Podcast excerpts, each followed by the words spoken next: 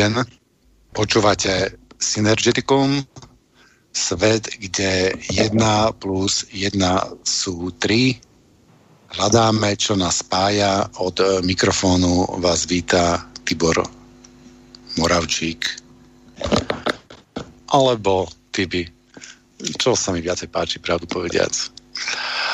A um, dneska máme opätovne nášho známeho a pravidelného hostia Jana Kozáka. Dobrý den, pane Kozáku. Dobrý večer, Tibore.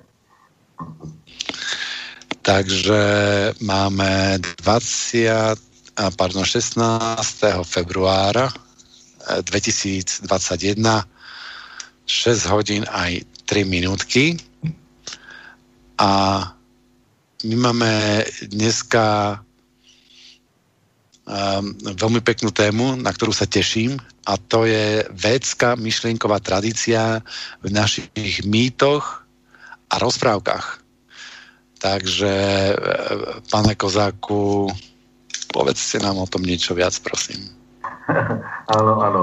E, já e, zdravím všechny posluchače a chtěl bych říct, že tohleto téma taky patří mezi moje tradiční témata přednášková a ti, kteří by chtěli se dozvědět víc, tak jednak naleznou jisté části v mé malé knížečce tři přednášky o gnozi a potom hlavně na mých webových stránkách Biblioteka Gnostika, kde mám tři vlastně díly přednášek Eh, které jsou volně k dispozici, tak tam právě v tom v těch přednáškách dvě, když si to najdou, tak tam mám povídání, který bude víceméně podobný tomu dnešnímu, ale samo sebou, že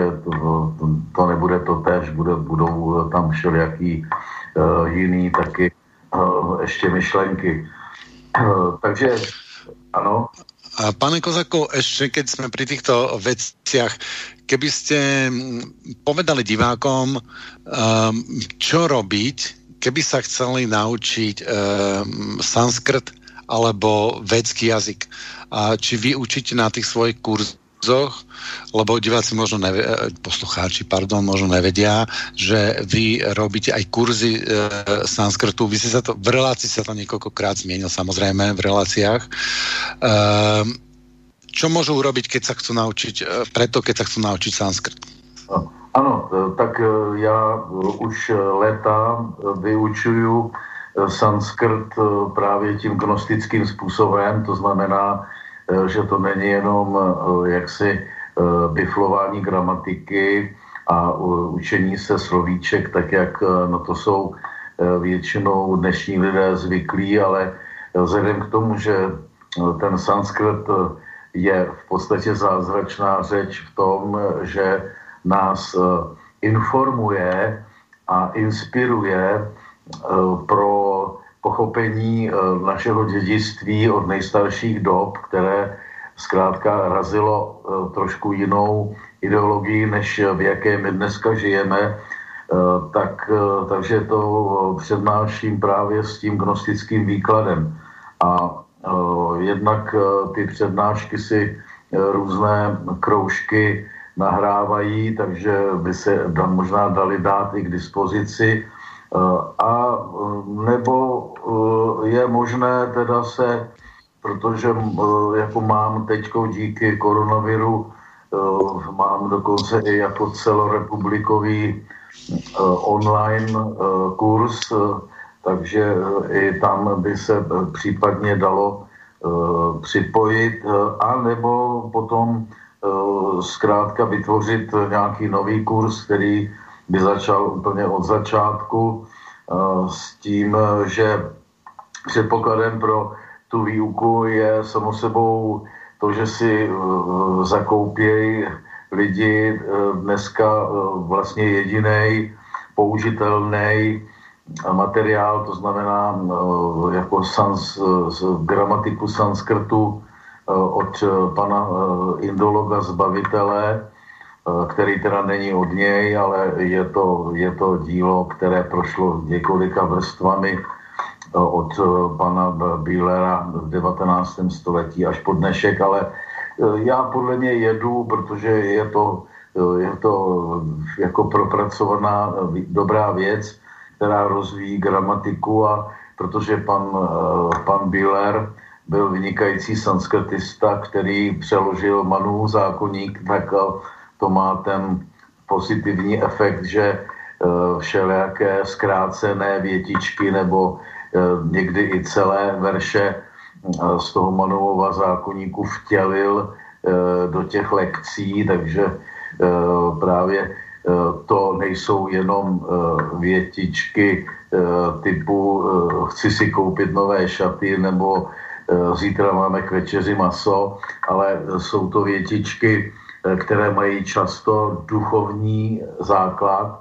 No, takže eh, vlastně člověk eh, se zkrátka při, tom, při té výuce sanskrtu neseznamuje jenom s jaksi těma světskýma významama slov, ale právě i s tím duchovním základem. To je základ vůbec a důvod, proč by dneska měl mít někdo chuť a já to velice doporučuju studovat sanskrt, protože eh, to není normální řeč, ale to je řeč, která zkrátka, je to řeč našich eh, prapředků, kde se věci nazývají pravým jménem, eh, protože každé to sanskrtské slovo má svůj vnitřní význam, něco znamená.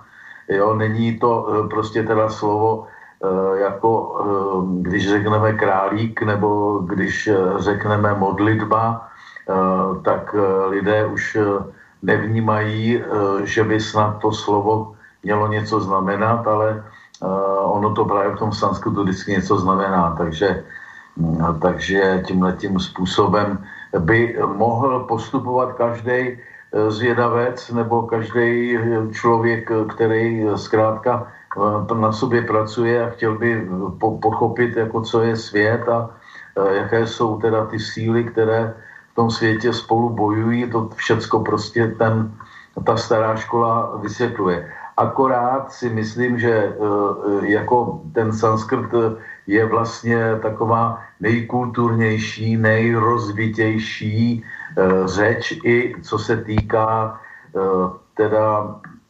gramatiky, Eh, takže tam eh, ta, eh, ta práce by opravdu chtěla trošku nějakého teda toho učitele, který by pomáhal, protože to zkrátka není tak úplně, úplně jednoduché. Pro lidi, kteří jsou lingvisticky velmi nadaní, tak tam ty by to možná mohli zvládnout sami, ale Eh, lepší je eh, přihlásit se do nějakého teda výukového kurzu sanskrtu, ale eh, nevím, nevím opravdu v československých kruzích o nikom, kdo by vykládal, vykládal ten sanskrt tím gnostickým způsobem, jakým to dělám já, to znamená, aby ten člověk se nejenom naučil slovíčka a dokázal potom přeložit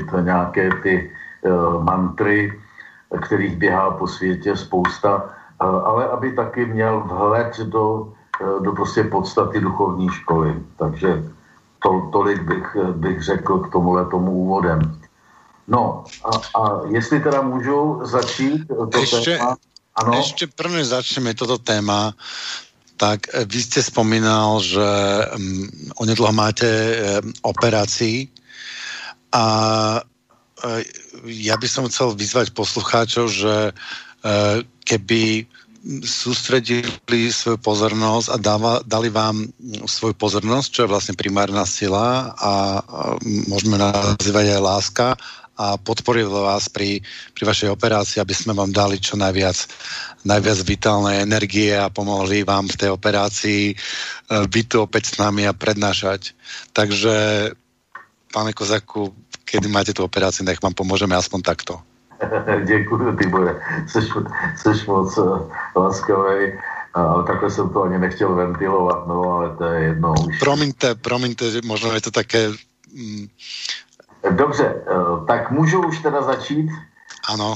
Eh, tak, eh, takže mýty a pohádky, to je velikánské téma a většina z nás nějaké ty mýty a pohádky samo sebou zná někdo dokonce to má jako svoji oblíbenou literaturu, oblíbené čtivo uh, je to způsobeno tím, že uh, u řady těch pohádek a mýtů uh, člověk cítí, uh, že se nejedná prostě o jenom nějaké action, nějaký, nějaký svár dvou nějakých soupeřících sil, ale že tam zatím je něco eh, hlubšího, něco, co, eh, co cítíme, že eh, tak nějak patří k, k životu a k, dokonce i k vnitřnímu světu člověka, k jeho svědomí a k jeho hodnocení dobra a zla a tak dále. Takže na rozdíl od řady teda produktů dnešní literatury, Eh, tak eh, v těle těch eh, starých příbězích je právě tato stará, řekl bych to, atmosféra cítit a proto jsou dost oblíbené. Problém je ale v tom, že řada těch příběhů je stará opravdu tisíce a tisíce let. Jo? Já můžu uvést jenom jeden tak, nebo dva příklady, kde to všichni vědí. A to je ten známý mezopotámský epos o Kilgamešovi, eh, který je prokazatelně teda v té staré, starobabylonské verzi nebo v té sumerské verzi eh, sepsaný někdy na, na konci třetího tisíciletí před naším letopočtem nebo počátkem druhého tisíciletí před naším letopočtem. Eh, takže to už eh, je 4 eh, tisíce let. A kde jsou, kde nalezneme právě obrazy nebo takové archetypy, které při bližším zkoumání a při našem vzdělávání pak nalezneme i v řadě dalších mít, mít v řadě mýtů a pohádek. No a to eh, je vlastně to eh, důležité, o čem dneska chci mluvit, eh, že totiž je potřeba najít klíč, je třeba najít způsob, jak vlastně ty staré mýty a potom pohádky, jakým způsobem je teda číst, jakým, jakým rozumět. Protože jasné je, a s tím v podstatě jsou, eh, všichni souhlasí, že pokud eh, se jedná o nějaké tradované pohádky po staletí, tak jsou to jasně relikty starých mýtů. To znamená, že to byly původně příběhy vyprávěné ještě znalci slova, Eh, lidmi zasvěcenými, kteří eh, těm mýtům, eh, které ty mýty vymysleli nebo složili ne proto, aby se posluchači jenom pobavili, jako je to dneska třeba v nějaké hollywoodské produkci filmové, ale aby se poučili, aby, aby zkrátka si z toho příběhu vzali po naučení Eh, a aby eh, tímhle tím způsobem byla eh, prostředkovaná vlastně moudrost světa.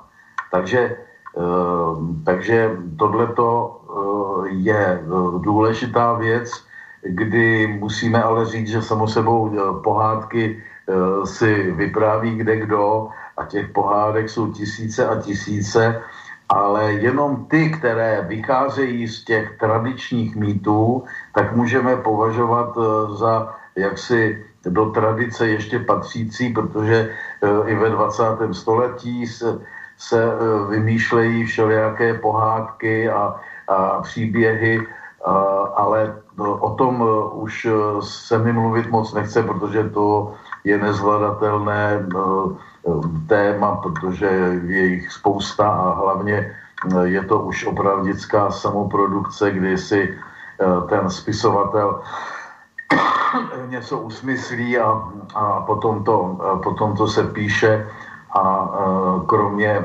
nějaké té hodnoty akční nebo akč, to, hodnoty obyčejného vzrušení ze souboje nebo války nebo nějakého nepřátelství nebo naopak lásky, tak tam se z toho nic moc nepoučíme. Kdežto, jak teda už jsem uvedl, mýtus ve své pravé podstatě, je to teda děj za účelem probuzení člověka, aby se, eh, aby se osvobodil a zvítězil nad eh, démonskými nebo temnými silami světa. To je eh, ta prapodstata toho, proč tady jsou tradované mýty. A původně teda ty mýty měly tenhle ten gnostický smysl, a z toho důvodu jsou taky obrovsky cené. Eh, vždyť jsme si tady eh, říkali mnohokrát, že vlastně tyhle ty eh, předávači těch manter a všelijakých mýtů, tak to byli tradičně uctívaní svatí mužové nebo lidi slova, kteří byli ve společnosti váženi. A oni byli váženi ne proto, že Eh, jako dneska nějaký scénárista vymyslí nějaký dobrodružný příběh a má to velkou sledovanost, protože tam běhá nějaká potvora, nějaký King Kong nebo někdo takový a lidi se na to hodně koukají. E, ale e, oni právě byli e, velebeni a uctíváni proto, že byli nositelé té gnostické tradice. Jo? To je e, základ e, té jejich vlastně slávy a způsobu uchování tradice. Tak, takže ten, když my chceme teda rozumět těm mýtům a pohádkám, tak, tak musíme jednak chápat, že ta pohádka v té své pravé podobě se opírá o nějaký pradávný mýtus. Ono je to totiž tak, že podstatou pravého příběhu a to bych eh, řekl a poradil každému, eh, eh, kdo má chuť se proslavit jako spisovatel nebo autor povídek nebo románů nebo scénárista, který hodlá natočit, teda sepsat nějaký příběh pro sfilmování, tak to už říkal právě krásně Fyodor Dostojevský a je to opravdu moudré a svaté slovo, že pravý příběh musí být typologicky správný. To znamená, že ten autor uh, musí, jako v případě třeba Shakespearea nebo jiných uh, slavných autorů, musí opírat ten děj o hru skutečně jsoucích sil, aby, uh, aby ty lidi mohli ten příběh chápat, tak on musí rezonovat v tom, že lidi tušej nebo vědí, že to je jejich taky zkušenost, nebo že prostě jsou cítěj s těma postavama, protože oni jsou něco uh, reálného, něco, co typologicky existuje. Když si právě někdo navymýšlí nějaký scénárista nebo spisovatel, nějaký děj, který si vycucal z prstu úplně jenom z vlastní fantazie, tak eh, to, tak to jednak nemá téměř žádný význam a jednak taky asi to nebude mít žádný moc velký úspěch, protože zkrátka se neopírá o skutečnost světských sil nebo i duchovních sil, prostě se neopírá o, o tu naši realitu. No. Tak, takže když se podíváme tím už vzdělaneckým zrakem, to znamená zrakem, který jako je seznámen se světovou literaturou, který zná světové dějiny, který zná příběhy různých kultur, kulturních oblastí. A v mém případě, teda, který, který se věnuje leta léta eh, sanskrtu, véčně a indologii, eh, tak, eh, tak tam objeví, že podstatou, samou podstatou, anebo hlavním tématem těch starodávných mýtů byl právě ten gnostický příběh boje mezi silou člověka, která byla reprezentována ve védě Eh, postavou takzvaného boha Indry, ale je to prostě duchovní síla člověka, který bojuje právě s, s, se světskou silou, eh, která se neustále snaží zmocnit člověka a kterému eh, se, které se říká ve védě vrtra. A tenhle ten boj Indry s vrtrou védský tak eh, je vlastně eh, hlavním eh, takovým tématem všech, všech védských, nebo vlastně celé, celé rikvédy. Jo? To, to je podstata. No a tenhle ten obraz my známe dobře a také o tom o přednáškách mluvím, že byl jenom přenesen do naší oblasti v podobě boje z takzvaného svatého Jiří s drakem. A, tenhle ten svatý Jiří tady reprezentuje už právě trošku jinou sílu než ten původní védský Indra, ale v podstatě se jedná, takhle je to všeobecně pochopitelné pro, pro všechny posluchače, jedná se pořád o obranu člověka a jeho hodnot eh, proti nějaké té síle démonské síle, která toho člověka chce pozřít nebo, eh, nebo zahubit eh, a která se chce zmocnit nějakého království že jo, a tam vládnout svým démonským způsobem, což je častý model právě pohádek kdy, kdy prostě se království zmocní nějaký, eh, nějaký zlý vládce, eh, který, který prostě lidem škodí nebo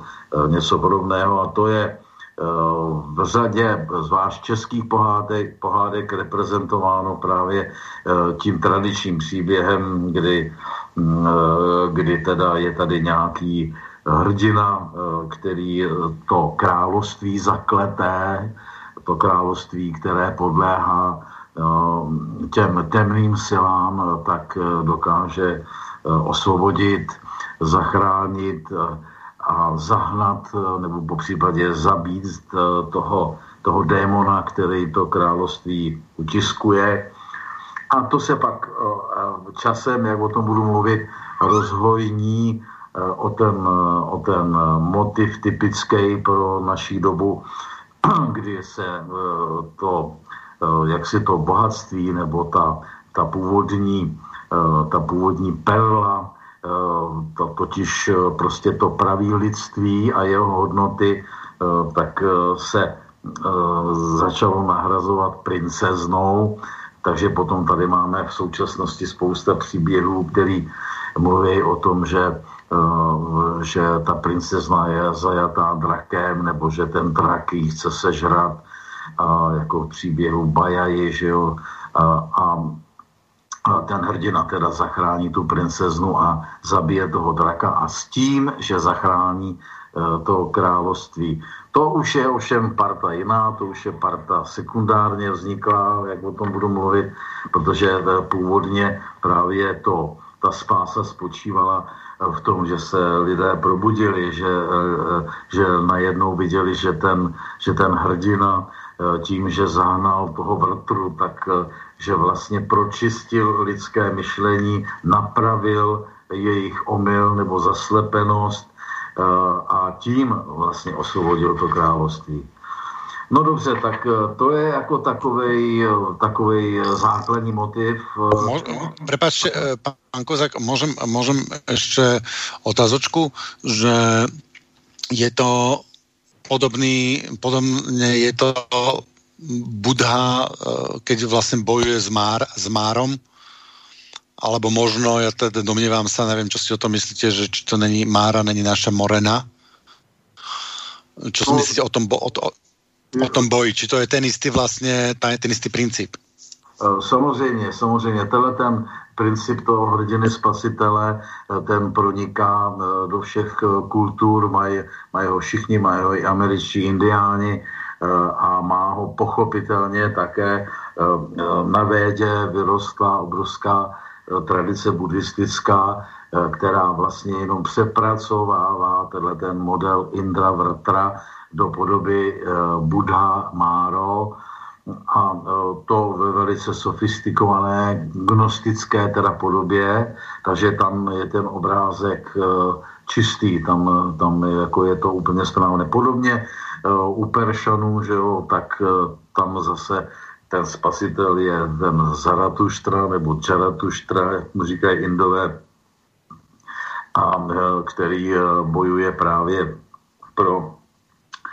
ty pravý lidské hodnoty, Eh, stělesňovaný teda bohem Ahurou Mazdou a proti němu je teda ten vrtra v podobě eh, takzvaného Angry Mainua, eh, smradlavého ducha nitra země, a takhle podobně se to má potom i s tradicemi třeba i v Řecku. Já teda znám důvěrně hlavně tu potom gnostickou vrstvu řeckých textů, kde právě byl velebený ten duchovní spasitel, ten nositel světla poznání, jako, jako Jezus Christos, a tak byla vyšlapaná cesta, nebo otevřel se takový kadlub, který pak byl zalitý tou, tou židovskou tradicí v podobě stělesněného potom židovského spasitele. Ale to, je, to můžeme až nakonec tohleto probrat. Je to ale tak, jak si říkal, je to správná poznámka, je to, tahle ta dvojice těch protivníků tvoří teda hlavní drama světa a tvoří taky i jako významný zdroj všech příběhů, kde se právě jedná o nějaké to probuzení nebo nějaké to, nějaké to spasení, spasení člověka. No, takže když já se znalostí teda védskou a vlastně sanskritského slovníku, tak když se podívám na ty příběhy, tak můžeme je taky můžu zkrátka charakterizovat nebo, nebo popsat především několika základními archetypy, které se v těch příbězích objevují a které potom mají návaznost právě i na ty různé pohádkové příběhy. Takže já jsem si jich tady pár vypsal, o, takže bych je chtěl zmínit, protože to je vlastně ten klíč k tomu, aby člověk mohl číst a poslouchat eh, ty pohádky a ty mýty eh, a chápal vlastně, o co, o co se v tom příběhu jedná, protože někdy je to skované do eh, tak prostě podrobných nebo, nebo všelijakých jakby marginálních ještě dramat, že se ten hlavní smysl může ztrácet. Tak především musím teda mluvit o archetypu svaté rostliny nebo svatého stromu, který se velmi často objevuje eh, jak v mýtech, eh, tak v pohádkách. Tenhle ten eh, strom života je, se objevuje právě už i v tom mýtu o Gilgamešovi v Mezopotámii a ta tradice Eh, to, té svaté rostliny nebo svatého stromu, tak ta, ta proniká řadou příběhů. Eh, některé z nich dokonce známe i my. Eh, například nejpopulárnější česká pohádka, kterou každý rok několikrát pouštějí televizní kanály, se jmenuje Pišná princezna a myslím, že tím, že je nejpopulárnější, takže uh, ji lidé znají, takže můžu uh, dokonce i teda uh, tam na nějaké věci upozornit. Uh, tam je především uh, teda v centru celého dění jednak svár mezi teda nějakým dobrým králem a zlým králem, ale v centrální pozici tam je právě ta ta, ta zpívající rostlina a vzhledem k tomu, že než bych byl velký znalec všech možných pohádek, četl jsem jich mnoho, ale já žádný jiný příběh český o zpívající rostlině teda neznám. Kdyby nějaký posluchač znal takovou pohádku, tak nechť, nechť mě jí pošle nebo mě dá o ní avízo, protože já jsem fascinován tím, že autoři tady v 50. letech téhle z té uh, minulého století, téhleté pohádky tohoto příběhu, uh, tak vyhmátli vlastně naprosto geniálně jeden z ústředních motivů a, archetypů vlastně světo, světový, světového mýtu. Jo?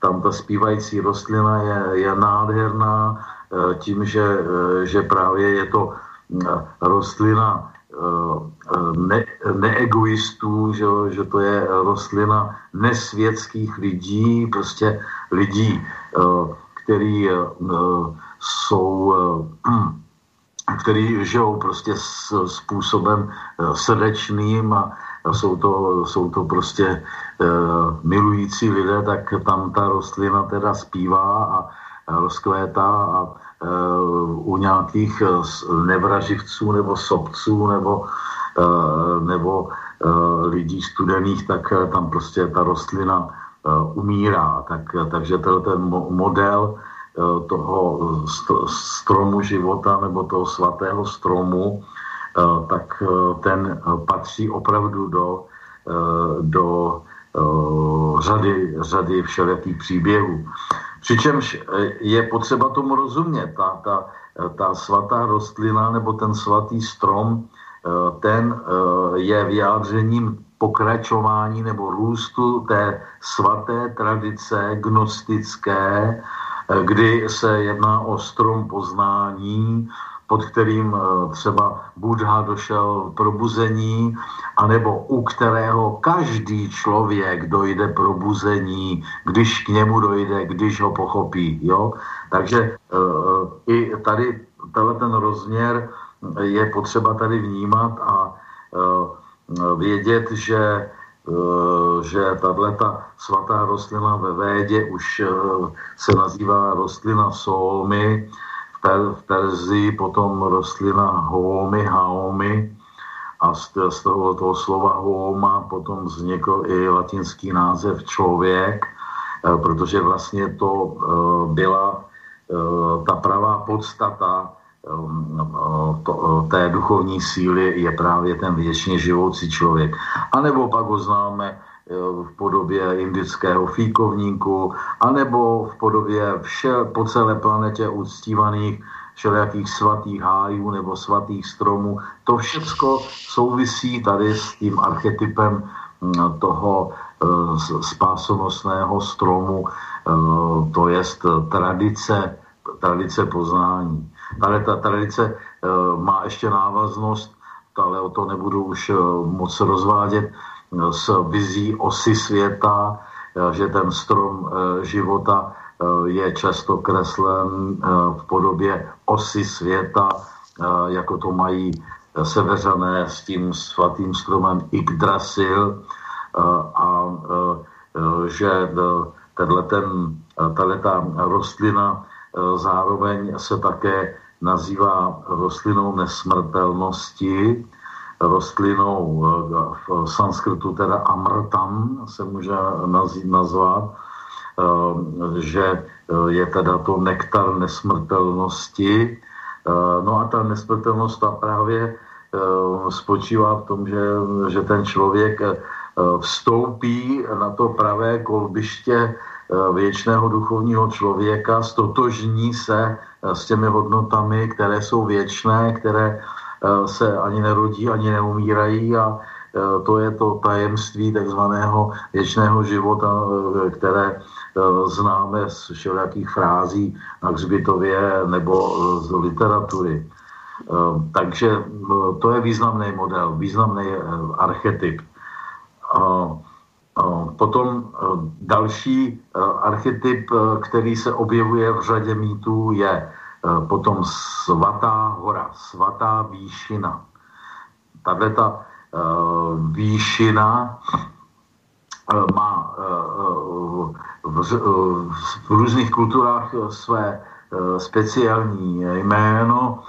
Nejčastějším názvem starým u Indů byla hora Meru, a, a u Peršanů potom se tato svatá hora nazývala Ušidaréna, potom v té mezopotámské e, tradici aramejské e, se, se nazývala Nisir, e, právě v tom příběhu od, o mm, Gilgamešovi, tak tam právě se nazývá Nisir.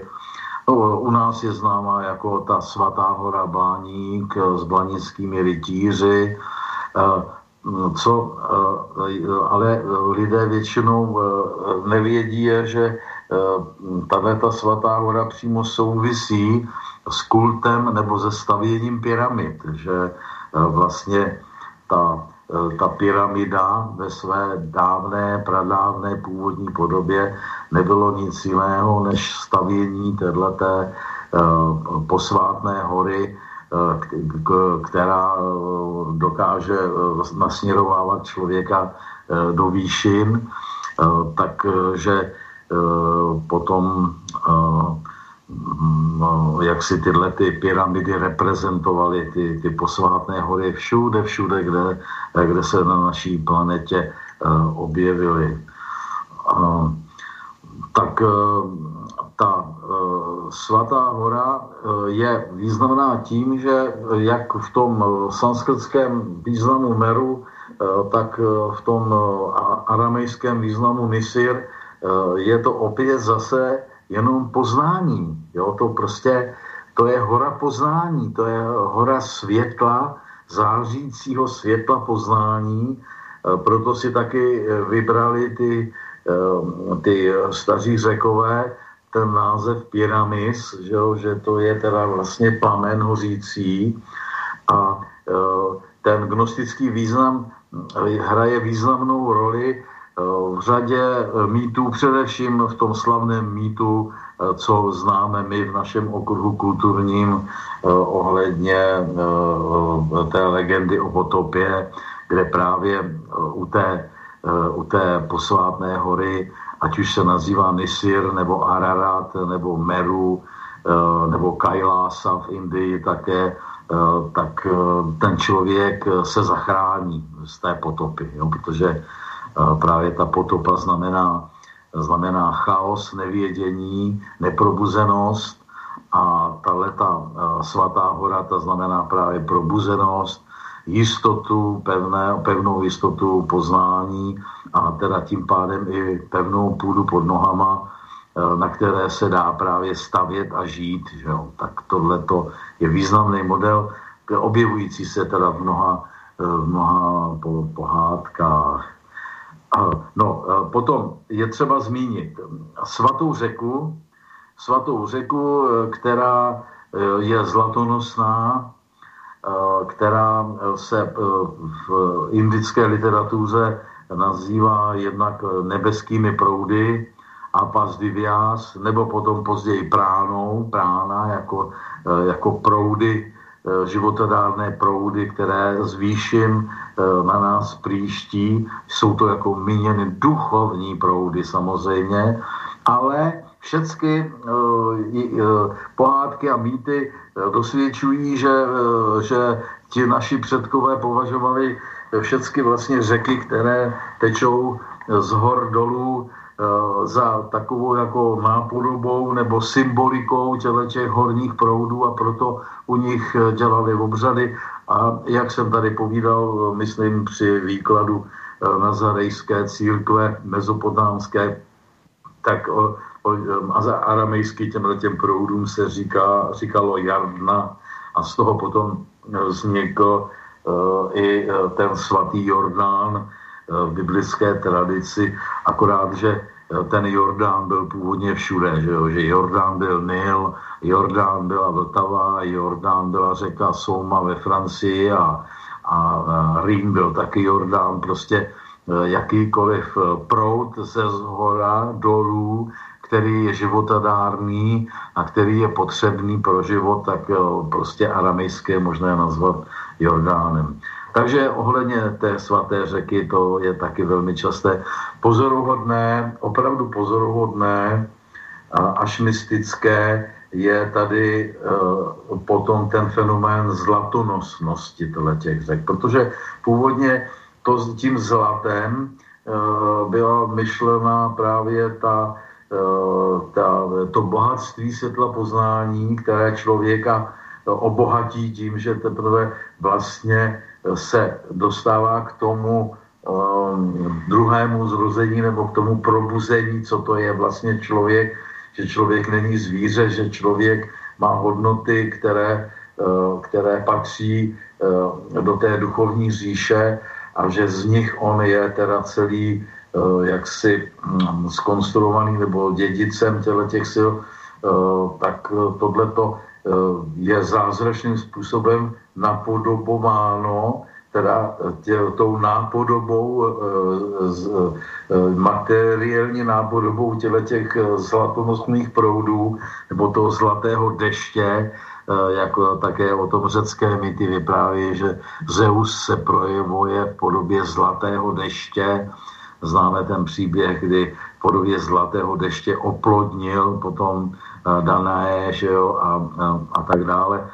Tak tady ta zlatonosnost je doslovná a prostě úžasná. Tady prostě stačilo uh, našim předkům tamhle někde na Otavě nebo možná i na Vltavě udělat, udělat korito, to korito vysklat uh, nějakým, nějakým tím beráčím rounem a uh, na tom rounu se prostě usazovaly ty zlatinky, usazovali se, usazoval se tam ten zlatý prach, uh, takže uh, prostě i tahle ta nápodoba toho zlatonosného duchovního proudu přinášela jakoby nápodobou to bohatství zlata, což je prostě neuvěřitelně krásné a vytváří to potom i e, celý okruh legend e, o takzvaném Zlatém rounu, e, ten příběh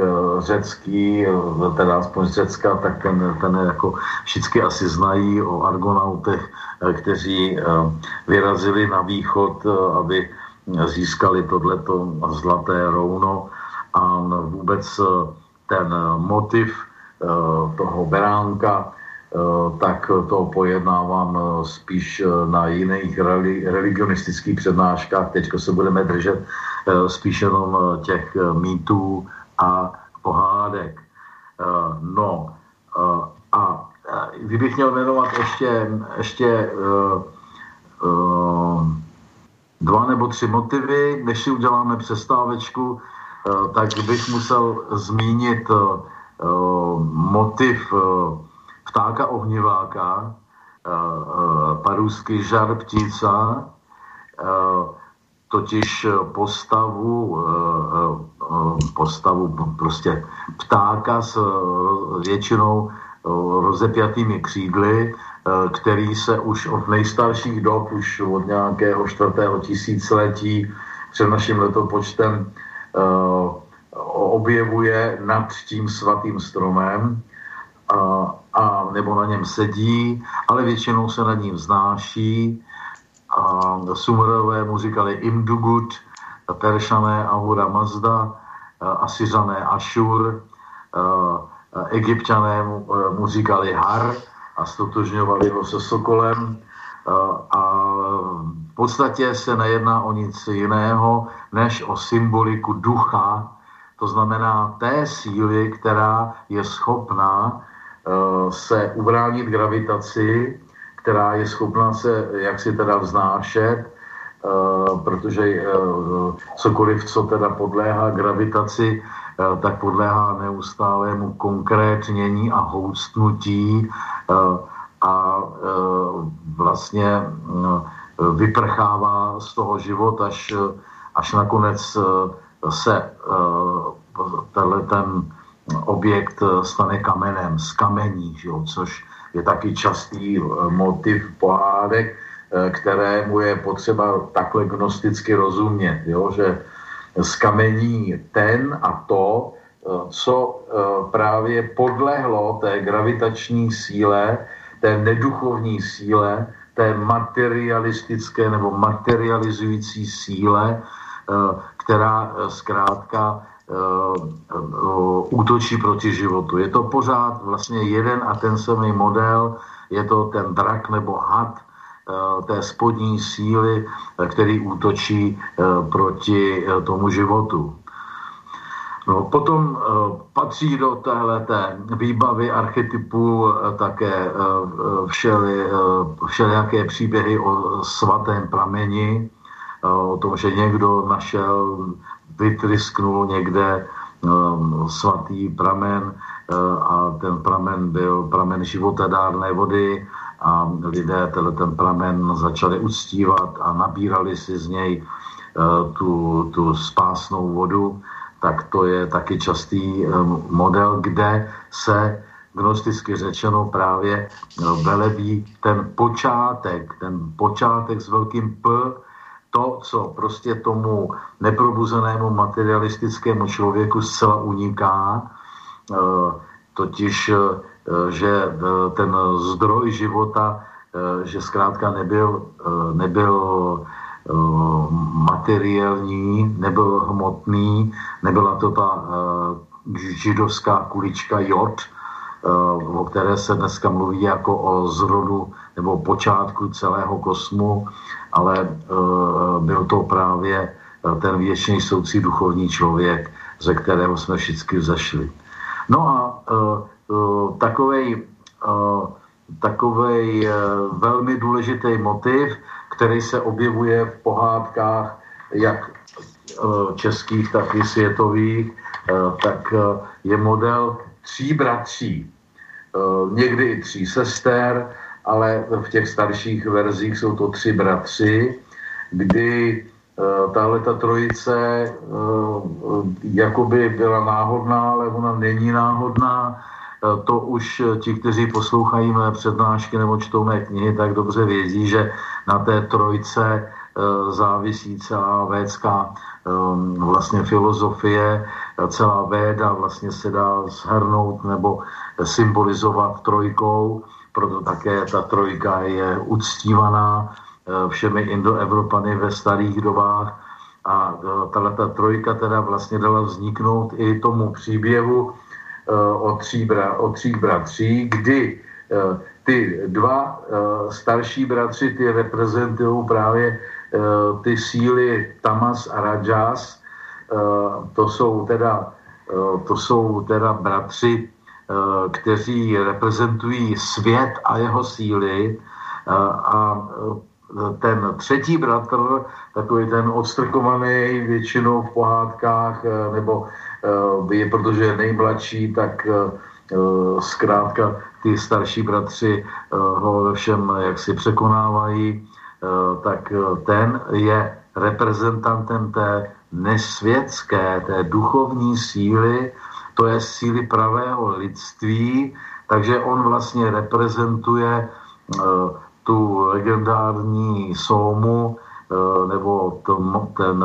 které se taky říkalo Madhu, Med, a podle toho také v těch pohádkách velmi častých, že jo, on dospěje, nebo on dokáže to, co ty dva bratři nedokážou. Proč?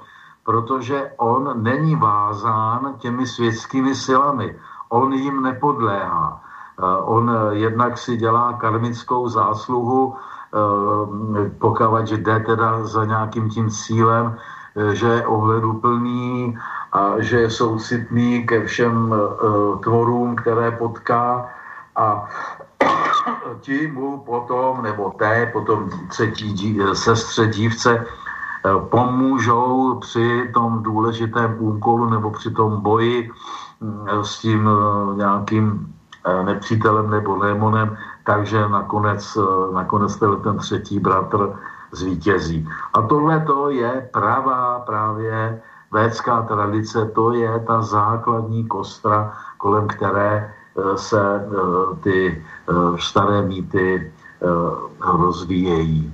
Tak teď bych s dovolením se dal pauzu, jo, pětiminutovou. Dobré, tak prosíme Petra do studia, aby nám pustil nějakou pesničku.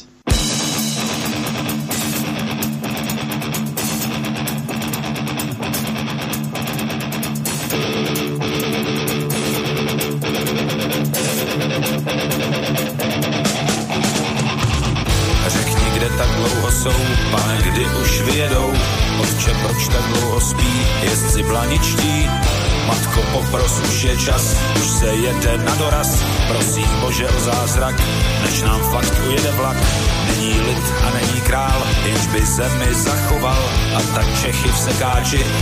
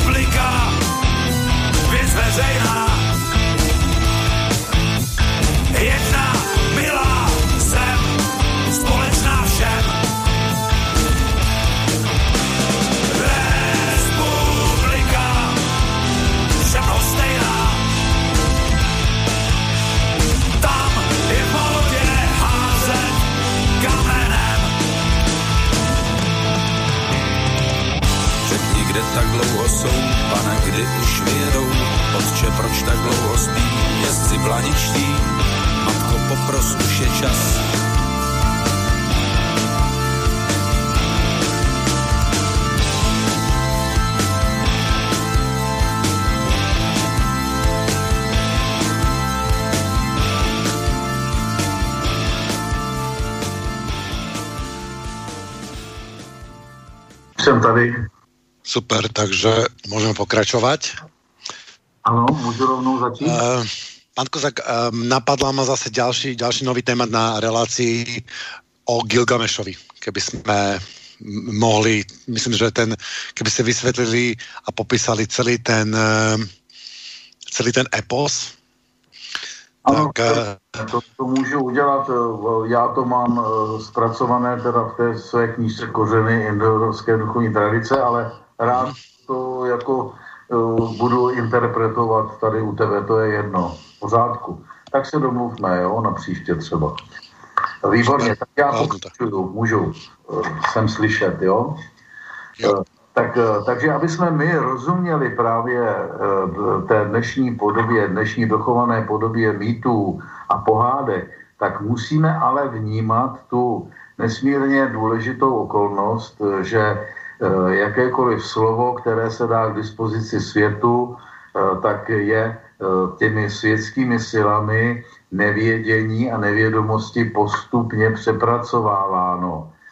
Takže my se dneska můžeme setkat eh, jednak eh, i s nějakými teda ještě čistými podobami starých mýtů, ale většinou se jedná už o zakrytí toho původního smyslu a přepracování ve prospěch právě už jenom jako světského boje, mocenského boje, kde ta Eh, tradice poznání, ta tradice toho, pro, té probuzenosti už přestává najednou eh, mít eh, význam a e, začíná se teda orientovat vyloženě jenom na, e, na ty světské záležitosti, e, nejčastěji právě, jak jsem to zmiňoval, v podobě té vsazené princezny do toho gnostického mýtu, kde původně byla ta gnostická perla nebo ta starost o duši nebo spása lidské duše eh, najednou je stělesňovaná právě tou princeznou a láskou mezi tím hrdinou a,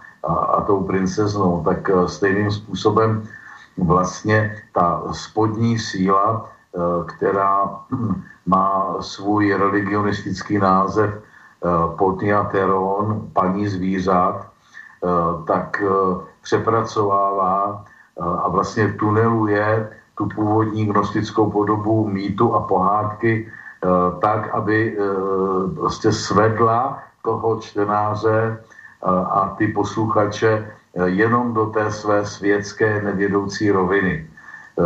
Takový krásný příklad té přeměny tradice. Možná, že jsem to už i tady na Synergeticum povídal, a jestli ne, tak teda poprvně je eh, přeměna eh, původních karet, které reprezentovaly reprezentovali eh, právě ještě duchovní školu, kdy, kdy je tam teda to ESO, AS, že jo, to je věčný život, a potom je tam ten král, který vládne na ochranu člověka a potom má dva syny a to je, to je svršek a spodek a teprve pak začíná eh, ten, ten eh, jako svět, který je reprezentován těmi všelakými číslicemi. Eh, takže v té francouzské verzi karet najednou se mezi toho, do té tradice mezi toho krále a ty jeho syny Eh, místo svrška objevuje právě ta queen, ta, ta královna. Jo? Takže tohle je názorný příklad eh, toho, jak postupují eh, právě i ty úpravy všelijakých těch prastarých mýtů a jak se posvědčuje ta tradice a mizí tam, mizí tam to důležité světlo poznání. No já jsem právě Eh, chtěl tady určitě eh, zmínit eh, právě krásný příklad o, o tomhle přepracovávání původního mýtu, který je nádherně dokazatelný a doložitelný při historické sondě do vývoje pohádky, kterou my známe jako tři zlaté vlasy děda Vševěda. Protože my známe kromě té pohádky, co snad Božena Němcová sebrala nebo někdo, tak známe také pohádku čínskou, a potom známe také pohádku západní, atlantskou, buď ve verzi asi francouzské, ale vzhledem k tomu, že eh, německá kinematografie za posledních deset let natočila dva celovečerní filmy na tohleto téma, tak nevím, jestli to tam jenom nějak rezonuje Eh, ze západu eh, od Atlantského oceánu, nebo jestli Němci mají také nějakou svoji verzi, to já neznám. Každopádně ze srovnání těch tří verzí pohádek eh, můžeme najít teprve vlastně smysl a klíč celého toho příběhu, protože ty tři zlaté vlasy děda Vševěda v té čínské pohádce se jednoznačně Eh, rozkrývají jako, eh, jako děd vševěd je, je teda Budha a ty tři zlaté vlasy, které má ten čínský plaváček eh, přinést té své tchýni bohaté, aby si směl vzít její dceru za, za ženu, tak to je ta známá buddhistická triratnam, Eh, trojí bohatství, že jo, Buddha, Sangha eh, a Dharma. A eh, ten v té čínské buddhistické verzi má ta pohádka ještě teda vlastně gnostický smysl, protože je řada příběhů čínských o tom, jak čínští buddhisté chodili do Indie pro svatá písma a ta se právě v této pohádce, v tomto lidovém příběhu zobrazuje a není teda pochyb, že ten děd Vševěd e, původně byl Budha. E, v té české pohádce e, je právě už ten gnostický smysl částečně potlačen, protože tam Eh, tam teda už děd Vševěd eh, není Budha, tam je to spíš takové jako symbol nějakého slunečního boha eh, a ty, ty tři zlaté vlasy jsou tam legračně rozdvojeny, protože jedno, se jednak jedná právě o přenesení toho smyslu na vytrhávání opravdických zlatých vlasů, toho sluníčka, že jo, jakoby slunečního paprsku, i když v tom slunečním paprsku ještě můžeme my rozpoznávat právě to světlo poznání, že? Ale kromě toho je tam ještě druhá trojitost té české slavné pohádce, kdy on po cestě nazbírá tři otázky, jakým způsobem si lidi e, mají jako pomoc a ten děd Vševě, ten Budha, eh, na ty tři otázky odpovídá. A ty otázky jsou právě krásně ještě mytické, starodávné, protože tam se jedná jednak o to, že lidé někde pěstují strom, které, který snáší nebo plodí zlatá jablka a teď najednou ta, ta, ta, přestal plodit. Že? A, a ten Budha alias děd Vševět jim odpovídá, že, e, že, že prostě v koření tohoto stromu se usídl zlý had a ten způsobuje neplodnost toho stromu, takže když oni ten strom vykopou, toho hada zabijou a ten strom opět zasadí, takže jim bude dávat zlatá jablka. To je to je vlastně sám o sobě gnostický mýtus o tom, eh, co by eh, jako člověk a lidé měli dělat, aby, eh, aby zkrátka se jim dařilo. A pak tam je další otázka, je taky gnostická, že prostě měli ve studni vodu a teď ta studna je úplně suchá, nedává dost vody, tak tam zase Budha radí, aby, aby že na dně té studny, že je obrovská žába a že musí teda tu, tu žábu vyndat a zahubit a potom, že zase v té studni bude vody dost. To je obdoba to s tím zlatým stromem. Ta, a ta třetí otázka, že tam je ohledně toho převoznictví, tak to, to je taky záležitost, kde, která se dá diagnosticky vyložit, ale v podstatě chci akorát říct, že, že tady vlastně ta trojka je rozdvojená jednak na ty gnostické otázky moudrosti a e, zároveň stělesněná vytrháváním těch třech zlatých vlasů, takže e, se nám to tady takovým způsobem nahrazuje. E, no a e, když se seznámíme s tou západní verzí, s tou francouzskou verzí, eh, tak eh, to je něco neuvěřitelného. Já jsem kvůli eh, jaksi religionistickému zájmu shlédnul obě ty, ty, oba ty filmy a oba jsou teda neuvěřitelné v tom, že tady ten, ten Budha původně a ten český děd Ševět prostě a jednoduše je ďábel. Eh, ta, ta pohádka, můžou si to i eh, posluchači najít, že se jmenuje o třech eh, zlatých vlasech ďáblových a můžou si to sami pustit, je to myslím ke stažení a tam právě zažijou sami to, čemu já říkám globální strategie autority, kdy zkrátka naprosto nutně ten západní svět materialistický křtí síru a nenávidí eh, tu východní gnostickou tradici, takže ji musí nějakým způsobem pomluvit, pohánět, aby ji eh, svým posluchačům zošklivil.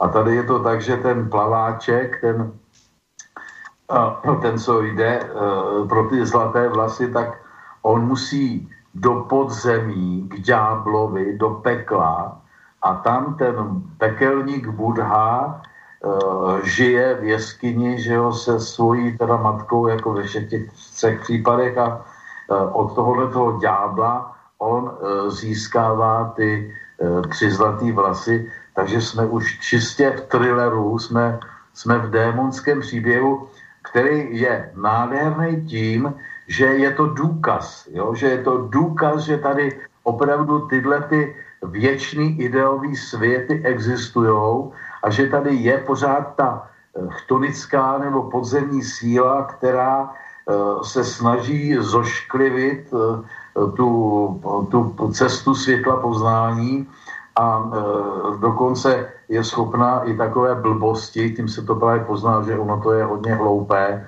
že, že by ten ďábel měl mít zlaté vlasy. No, tak to vypadá, že je to spíš už potom Eh, směřování k nějakému Eldorádu, k nějakému eh, jako indiánskému zlatému muži jako z opravdického zlata, eh, že by to mělo končit tak, že, že prostě ten ďábel tomu plaváčkovi dá opravdu pěkně, pěkně těžké zlaté vlasy, které on potom může speněžit a být stejně bohatý jako Eh, jako jeho eh, budoucí nevěsta a potom tchýně nebude už mít žádné námitky, eh, aby spolu jaksi vytvořili manželský pár.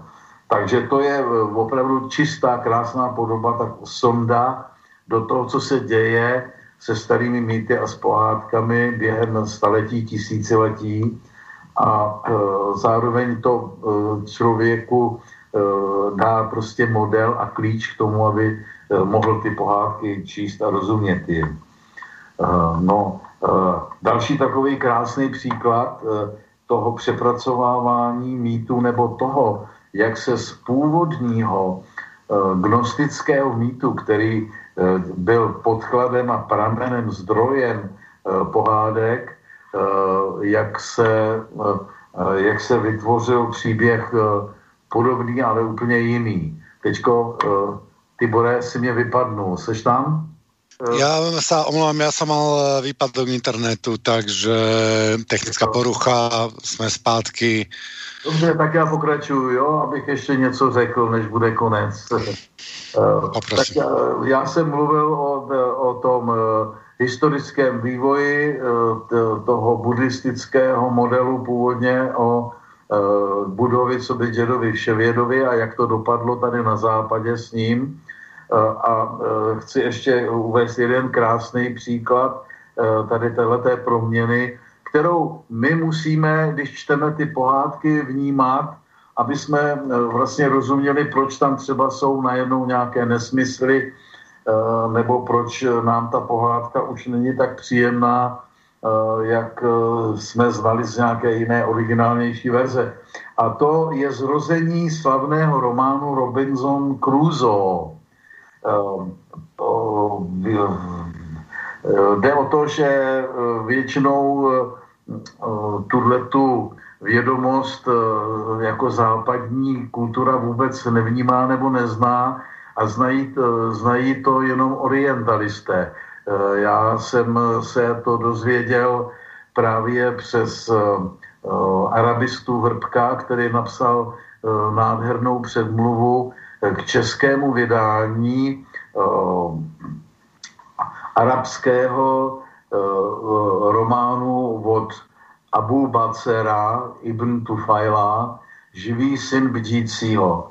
Tahle ta knížka vyšla v češtině a uh, je ještě k sehnání a její srovnání právě s tím románem Robinson Crusoe je, je nádherně jaksi dokumentačně cený, protože tam teprve my můžeme eh, pochopit eh, to, co se děje s gnostickým mýtem ve světě.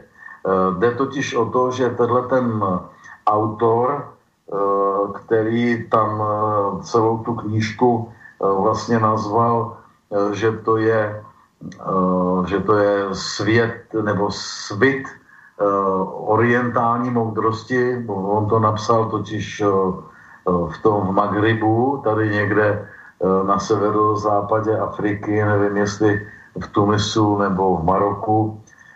A je to příběh gnostický, je to teda příběh o člověku, který chtěl poznat smysl života a byl v té světské vřavě eh, se necítil dobře, takže se eh, odstěhoval na opuštěný ostrov eh, a na tom opuštěném ostrově, on praktikoval meditaci, proto je to tam to napojení na tu Indii nebo na ten východ jednoznačně takhle i nazvané.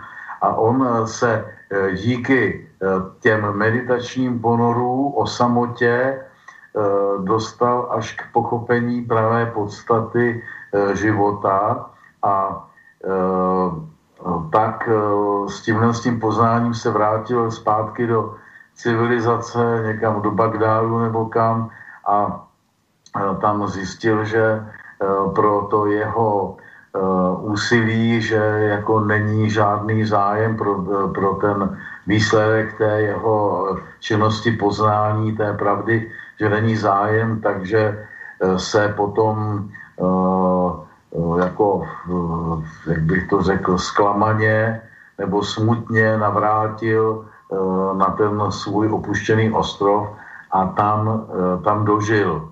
A ty, ty podoby toho, co je vykreslováno v tom příběhu, včetně teda toho jediného přítele, který eh, na tom ostrově žil, což byl eh, domorodec, který, který se stal jeho věrným přítelem a pomocníkem, tak celá ta koncepce je velmi, velmi příbuzná tomu, co my známe v podobě toho románu Robinson Crusoe. S tím ovšem právě důležitým rozdílem, že jestliže tady ten, eh, ten živý syn bdícího jestliže on tady spěje k tomu jak dokonalému prozření, k tomu, k tomu životu plného poznání, tak tady naopak ten Robinson Crusoe vůbec tím tím směrem nejde, přestože vlastně ten Daniel Defoe ten příběh prostě obšlehnul, ale dal mu právě jinou náplň. Dal mu tu náplň průmyslově kapitalistickou, bych řekl, světskou, jo? že ten Robinson Crusoe tam nepracuje na, na žádném svém prozření, ale na tom, aby si tam zařídil naší civilizaci se všema výdobytkama, co my tady kolem sebe máme. Nakonec určitě, kdyby to bohužel Eh, nenapsal ten Daniel Defoe na začátkem 19. století, tak by tam určitě udělal i nějakou eh, napřed, eh, napřed vodní elektrárnu a potom by tam udělal atomovou elektrárnu a rozvedl by si tam všude dráty a, a tak dále a tak dále. Jo?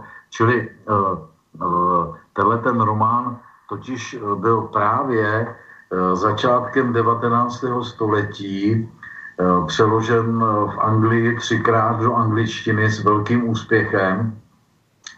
A na to ten spisovatel Defoe navázal s tím, že vytvořil vlastně takovou parafrázi, to je vlastně parafráze tohle toho gnostického příběhu, kde teda toho východního hrdinu zkrátka přirozeně a logicky zaměnil za západního hrdinu eh, se vším teda, co eh, ten západ preferuje jako ty nejvyšší, eh, nejvyšší jako lidský a společenský hodnoty. Takže to je, to je druhý krásný příběh, který, nebo příklad, který nám ukazuje, jakým způsobem se prostě vyvíjí ten pradávný mýtus, který má gnostický základ v něco eh, posvědčilého, něco prostě už jiného.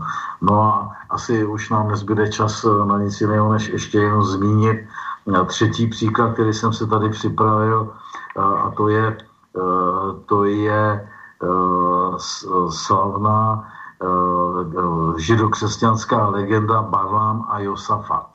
Možná, že jsem o tom v nějaké relaci už mluvil v rámci religionistiky, ale je to, je to krásný příklad eh, právě toho vztahu mezi eh, těma dvěma ideologiemi, protože jednak tady máme eh, tu buddhistickou legendu, kterou jsem jako měl to štěstí poprvé ze sanskrtu přeložit do češtiny. To je ten Ashwaghoshův příběh, pří, příběh Budhova života a mimochodem velmi, velmi krásně zpracovaný. A je srovnání téhleté legendy eh, s židokřesťanským příběhem Barlam a Josafat, který vzniknul někdy během právě prvního asi tisíciletí našeho letopočtu v židokřesťanském prostředí. Eh, úžasné na tom je to, že zcela nepokrytě tady máme takovou antiverzi Eh, té Budhovy legendy. Ta Budhova legenda je známá, eh, je eh, zpracovávaná i filmově, že jo,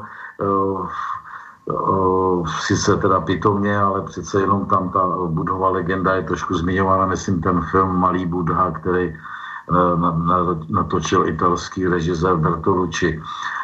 A tady v této židokřesťanské verzi Eh, je to převrácené v tom smyslu, že se vlastně eh, otočí celý smysl toho příběhu, že by eh, spasitel Buddha došel pomocí myšlení a meditace poznání o podstatě světa a o podstatě člověka a o, o, o vlastně spásné cestě jak zabránit tomu, aby společnost propadla, propadla těm démonským silám. Neslyšíme se. Konec. Konec. Tak já se loučím už, protože už je teď zase tě slyším. Nevím, no, no, konec páne Kozáku, už nám uh, vypršel čas, takže uh, budeme pokračovať. Máme tu ešte otázku poslucháča, ku ktorej sme sa nedostali a to bolo ohľadom toho stromu poznania, o ktorom biblickom ano. sa zmienili o tom v inej relácii a to je širšia otázka, takže som to ani nenačal. Ano. Ďakujem vám za uh, prednášku. A my se ještě domluvíme, Tibore, spolu, jo? My, my ještě ostajeme teda na kanále a domluvíme se. Dobře. Takže ďakujeme poslucháčom za, um, za pozornosť a slyšíme sa zase o, my um, o 4 týdny s, s inou reláciou a s vami o 8 týdnu. Dobře. Do počutia. Do počutia. Táto relácia vznikla za podpory dobrovoľných príspevkov našich poslucháčov. I ty sa k ním môžeš pridať. Viac informácií nájdeš na www.slobodnyvysielac.sk Ďakujeme.